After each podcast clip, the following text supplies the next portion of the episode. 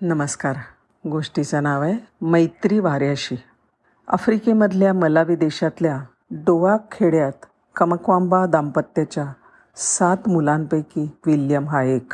त्याच्या आईवडील आणि सहा बहिणींबरोबर तो शेतातल्या घरात राहत असे. त्या गावातले सगळेच गरीब. यांच्याही घरी गरिबी पाचवीला पुजलेली. पावसाच्या लहरीवर अवलंबून असणारी शेती. आधुनिक विज्ञानाचा किंचितसा सुद्धा स्पर्श न झालेलं हे गाव. माध्यमिक शाळेसाठी वडिलांनी त्याला शहरात पाठवलं. दोन हजार एकमध्ये मोठा दुष्काळ पडला. त्यावेळेला तो चौदा वर्षाचा होता. शेतीचं उत्पादन शून्यावर आलं. गाव उद्ध्वस्त झालं.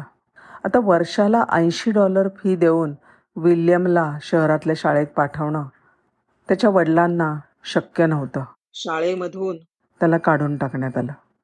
विल्यमच्या घरी आदल्या वर्षीचा थोडा मका साठवलेला होता पण ते धान्यसुद्धा चोरट्यांनी लुटून नेलं. विल्यम फार हुशार होता. तंत्रज्ञानाचे वेगळे वेगळे प्रकार कसे कार्य करतात हे जाणून घेण्यामध्ये त्याला जात्याच रस होता. तेराव्या वर्षी त्याला रेडिओ दुरुस्त करता येत असे. गावामध्ये तशी एक विहीर होती पण तिचं पाणी खूप खोल गेलं होतं. ते काढण्यासाठी पंपसुद्धा नव्हता. मुळात गावात वीजच नव्हती पण गावामध्ये वारा बाकी घो घो करत धुमाकूळ घालत असे. ह्या वाऱ्याशी मैत्री करून विहिरीतलं पाणी मिळवायची योजना त्याच्या मनात घोळायला लागली. तो त्याच्या माध्यमिक शाळेतल्या सायन्सच्या शिक्षकांना भेटला. त्यांचं एक गुपित त्याला ठाऊक होतं. ते न फोडण्याच्या बदल्यात त्यांनी शाळेच्या लायब्ररीत बसण्याची परवानगी मिळवली. आणि तिथे आणि तिथे युझिंग एनर्जी हे पुस्तक त्याच्या वाचनात आलं. प्रचंड उत्साह संचारला त्याच्या अंगात. बंगारातल्या सामानाचा उपयोग करून पवनचक्की करायचं त्यांनी नक्की केलं. बऱ्याच वस्तू त्याला भंगारातून मिळाल्या पण फिरणारं चाक बाकी तिकडे नव्हतं. आता त्याच्या लक्षात त्याच्या वडिलांची सायकल आली. त्याच्या वडिलांची एकुलती एक संपत्ती म्हणजे सायकल. ते तिला जीवापाड जपत असत.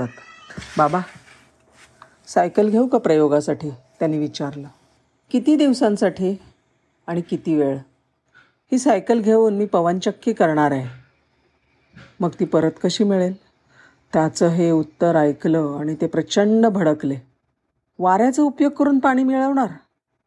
काहीतरी निरुपयोगी खूळ डोक्यामध्ये भरून घेतलंय झालं.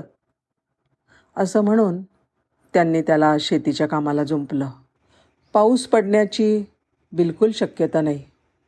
आणि ह्या भेगाळलेल्या जमिनीत जवळ असलेल्या थोडाफार बिया घालून काय मिळणार?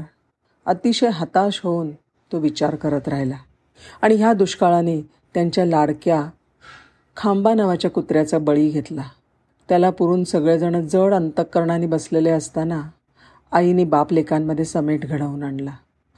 त्यांनी तुम्हाला पवनचक्कीचं चालणारं लहान मॉडेल करून दाखवलं आहे ना? करू द्या ना त्याला प्रयोग. अखेर वडिलांनी त्यांची एकुलती एक संपत्ती. आपली सायकल त्याला देऊन टाकली. प्रचंड उल्हसित होऊन तर कामाला लागला. मित्रांच्या मदतीने त्याने निलगिरीची झाडं तोडली आणि एक मनोरा बनवला.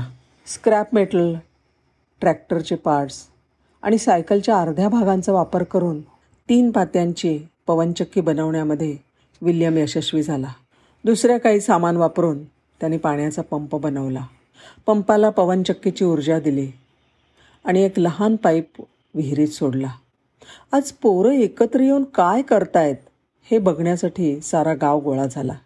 देवाचं नाव घेऊन विल्यम मनोऱ्यावर चढला. वरती जाऊन त्याने खटका दाबला आणि खाली यायचं विसरून तिथूनच बघायला लागला.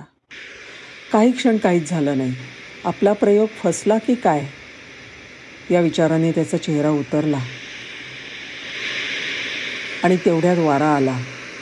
पाती वेगाने फिरू लागली. वाऱ्याने वेग घेतला आणि त्यामुळे पातीसुद्धा गर गर गर गर फिरायला लागली. आणि पाईपामधनं धो धो पाणी वाहायला लागलं.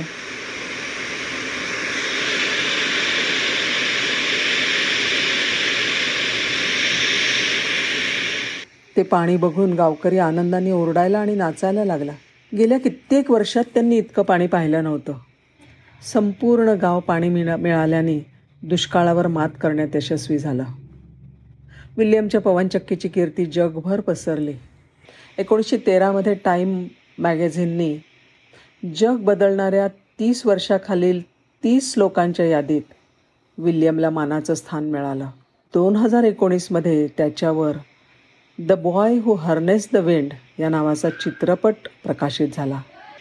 कल्पकता दृढनिश्चय अथक परिश्रम आणि जिद्द ह्याच्या साह्याने भंगारामधून सुद्धा अत्यंत कठीण गोष्ट साध्य करता येते हे त्यांनी सिद्ध करून दाखवलं.